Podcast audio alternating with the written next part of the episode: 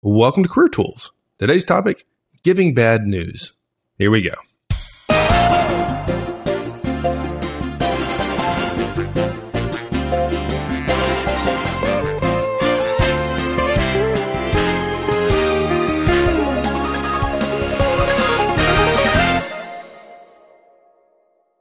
I don't know about for you, but for me, every once in a while, things go wrong right? Oh yeah, and, and and, it's not it's not just me. It's just not you. It's everybody, right? It's a fact of business life.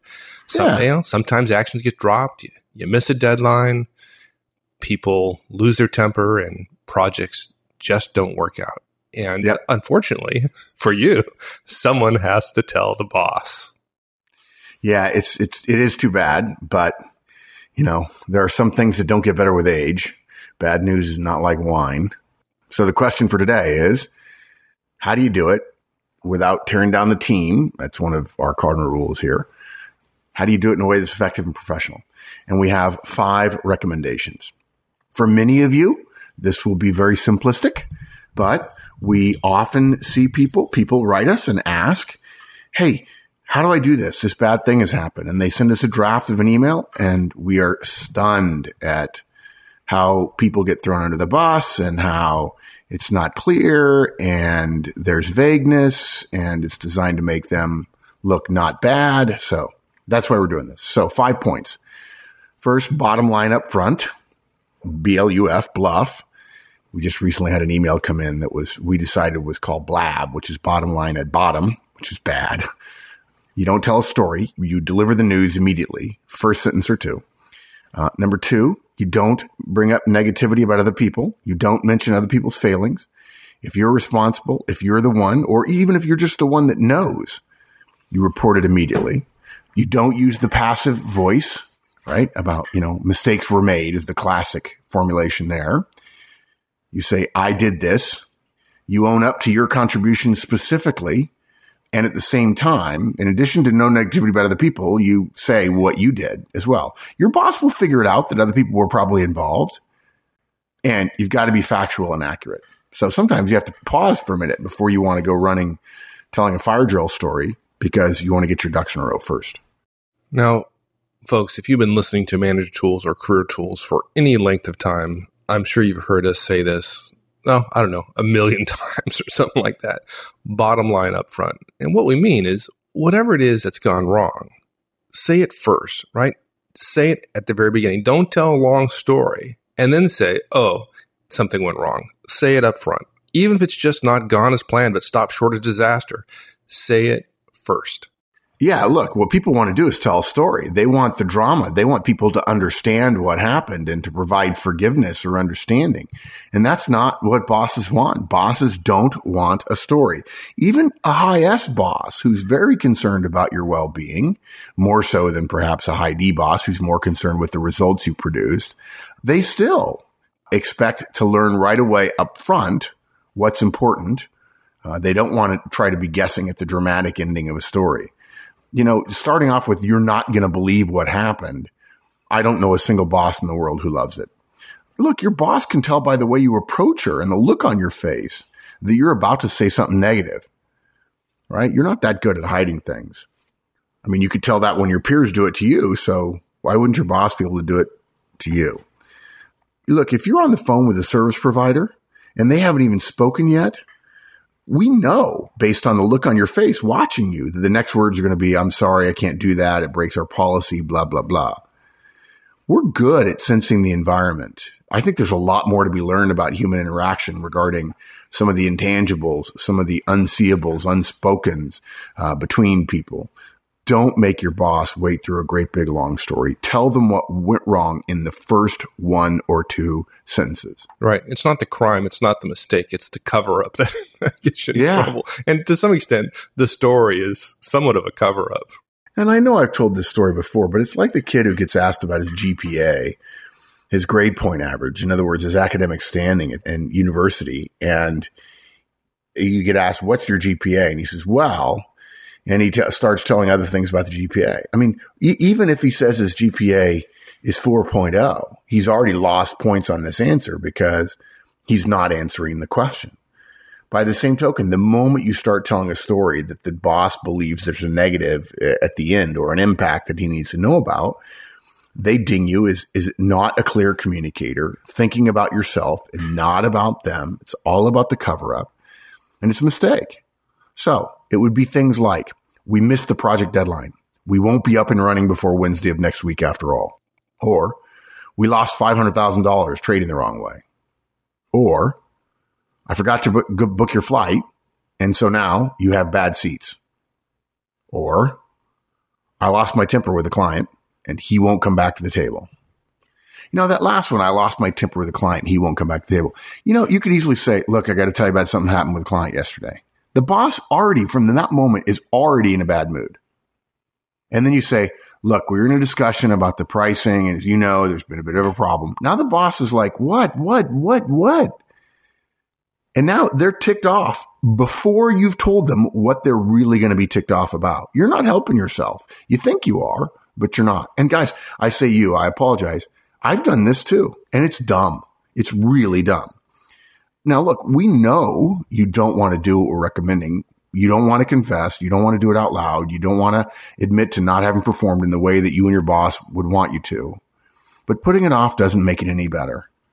Eventually, you're going to have to say the words out loud, get it over, be done with it. It's better for you, better for the boss. It's more professional. It's the right way to communicate. Okay. Now, often what happens is you miss something because somebody else didn't do something correctly. They didn't deliver something to you. They said an unkind word, whatever. There's there's other people involved in these kind of things. But you're saying no negativity about other people. Is that even possible? No, yeah, no, no, no, no, no. He says no, it no. is it is most straight face he can. Yeah, no, yeah, yeah. I suspect you knew that answer. No, you just don't do it. It's rule. You don't do it. The moment you start mentioning other people, all you're doing is throwing other people under the bus with you. And the noble, professional, appropriate, really ethical thing to do is take full responsibility. You're going to get in less trouble by taking full responsibility. Now, it's it's possible you work for a terribly unethical boss and he's going to punish you. Well, okay. You probably won't get fired. And that'll teach you that you got to be right and you can't trust other people if they made mistakes. But if in fact you made a mistake, you might as well own to it. And even if your boss is a jerk, he or she knows other people were involved. So you don't blame other people, not ever. If you were in the conversation on the project, or if you were half of a relationship that caused things to get messed up, you had the responsibility for the achievement of the objective. If the objective wasn't achieved, you were responsible for the miss. If someone says they'll send you something and they don't, and you miss your deadline because of it, you're responsible because you didn't follow up and make sure you got whatever it was. We have a podcast about this called Owning the Inputs. It's an important thing that young people have to learn about organizations. Part of the reason organizations exist is specialization of labor. And that means bigger tasks are going to be broken down into smaller parts and assigned to different people so that it can all be done at the same time. Unfortunately, that means you have to rely on other people. That's why relationships are so important internally. But in an organization, you don't get to throw other people under the bus. It has become the norm to do so. It has become the norm to think that politics is about winning and other people losing. That's not true. Organizational politics are about the organization understanding that human beings are in it and there's going to be give and take in order to get things done. It's much more like log rolling in, in Congress or Parliament where somebody agrees to give on one thing in order to have somebody else give on another thing. And that way both things can get done. If someone says they'll be ready and they're not, you're responsible because you didn't press, impress upon them enough the importance of them being ready. If someone says they'll call and they don't, you're responsible because you didn't make sure they did. You're responsible. Yes, they didn't make the call and you're still responsible. You can't control other people. We, we, we know that. And look, we, we don't, I, I'm sorry. I don't mean my tone to be, I'm pointing my finger at you because I own up to this all the time. I, I've done this myself. We know you can't control other people. Even when you're the boss, control, we say control is an illusion all the time. You can control your communication with them though. In mo- most situations, most of us can go to much further lengths than, than we do in order to make sure things get done. Look, if you say, Jim said he was going to send it to me and he didn't, what does that sound like to your boss? it sounds like a child telling a tale on their on their sibling. That's what it sounds like. Yeah, yeah, exactly. If you want to sound like a professional, say, I didn't get that report done before the deadline. And then follow up with what you're going to do to fix it. That's the answer there. Your third point was no passive voice. And I, and I assume you're saying that because the passive voice, again, avoids the whole discussion of who the subject is, right? who who yeah. did it, right? And so it's it's kind of a cover up, right? Yeah. Mistakes were not made, right?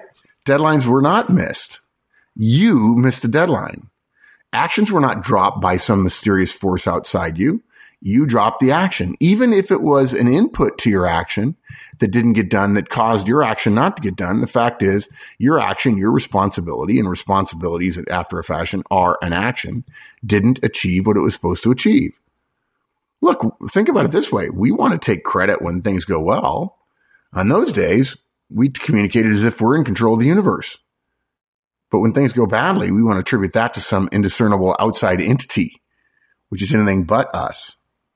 And we've said this before. When a company launches a product with great fanfare, which then fails in the marketplace, the CEO does not go to the analyst call and say, we work really hard on the product and it should have been a success. The stock price doesn't rise on news that the company worked really hard and there was some mysterious force like customer demand, which caused the product to fail. The truth is the company chose the wrong product, executed poorly, priced it wrongly, or provided substandard customer service. Now that may sound terrible in that you thought you did great. Well, okay, the you know, was it the moon is a harsh mistress? You know, the, the market is a, is a is a harsh measuring tool, but it's real. And if you're going to be effective in the marketplace, it's going to be measured by the marketplace. And if you're going to be effective communicating, you're going to be upfront and professional about it.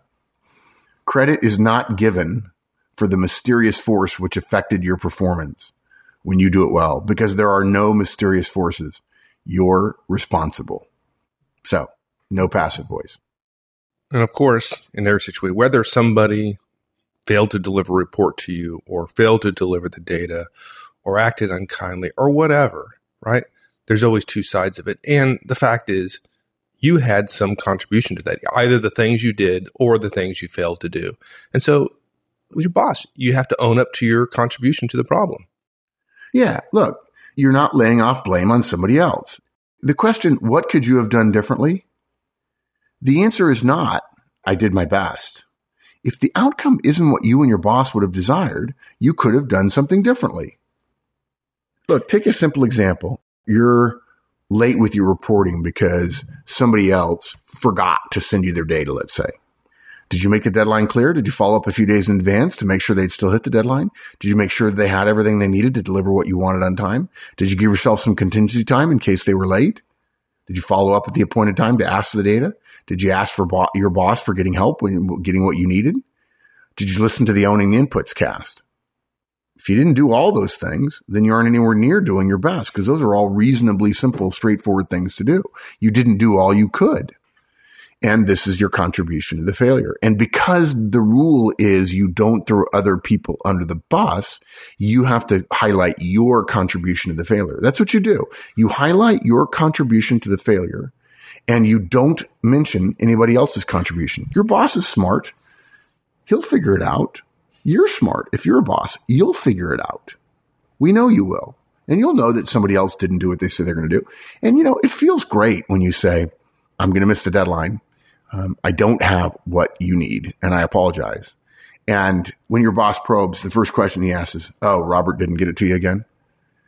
You know, then you should feel a sense of relief that your boss is smart enough to know Robert is always late and he knew he had one of the inputs you needed. But of course, at that point, you don't say yes. You say, well, regardless of Robert, I don't have what I'm supposed to have. Your boss will love you for that. That would be awesome to hear. Right. Well, I think we all make mistakes. And one of the things I know as a boss, one of the things I'm listening for is, hey, did this person learn? And if somebody can't admit to their own role and their own contribution to the failure, then that suggests to me that they're not learning, right? There's not an opportunity yeah. for them to get better. I, I lose confidence that they're going to do better in the future. So, well, that's a great point. And you know what? I, I never thought of it that way, but I think you're right. I think if, if I work for you, dude, and I, I blame Robert, I'm not learning, right? I'm good. I'm really good. Yeah. And you'll probably do the same, Yeah. same thing in the future and get the same poor Exactly. results. Right. So Yep. Good point. I like that. now the other thing is I, I think when folks get in trouble or they think they're in trouble, right? They make mistakes. So they assume that they're in trouble, which is not necessarily a good assumption, but regardless, they think they're in trouble. And so part of the tell telling story is the storytelling and storytelling to me suggests lack of facts, lack of accuracy, this, this, this veneer over the, uh, the story of what happened. And our experience is that doesn't work well. Bosses under difficult circumstances or when there are problems, they want facts. They want accuracy in what you're describing so they can figure out what to do next. Yeah. My feeling is is that the, the world we live in has gotten so interested in drama uh, and stories and persuasion that we've forgotten that you start with facts and you end with facts. I just saw a movie, I think, where somebody was quoted as saying, facts are stubborn things. One of Wendy's friends says, when Wendy's upset about something going wrong about her job, when I miss things, people die. I still miss things. And, you know, Wendy's point is whatever Wendy forgot is insignificant in the big scheme of things. The idea that you should be dramatic, that a little bit of dramatic license, that brushing the facts 30% or, you know, smoothing them out a little bit somehow will help you. It is essentially wrong and bosses see through it in a second.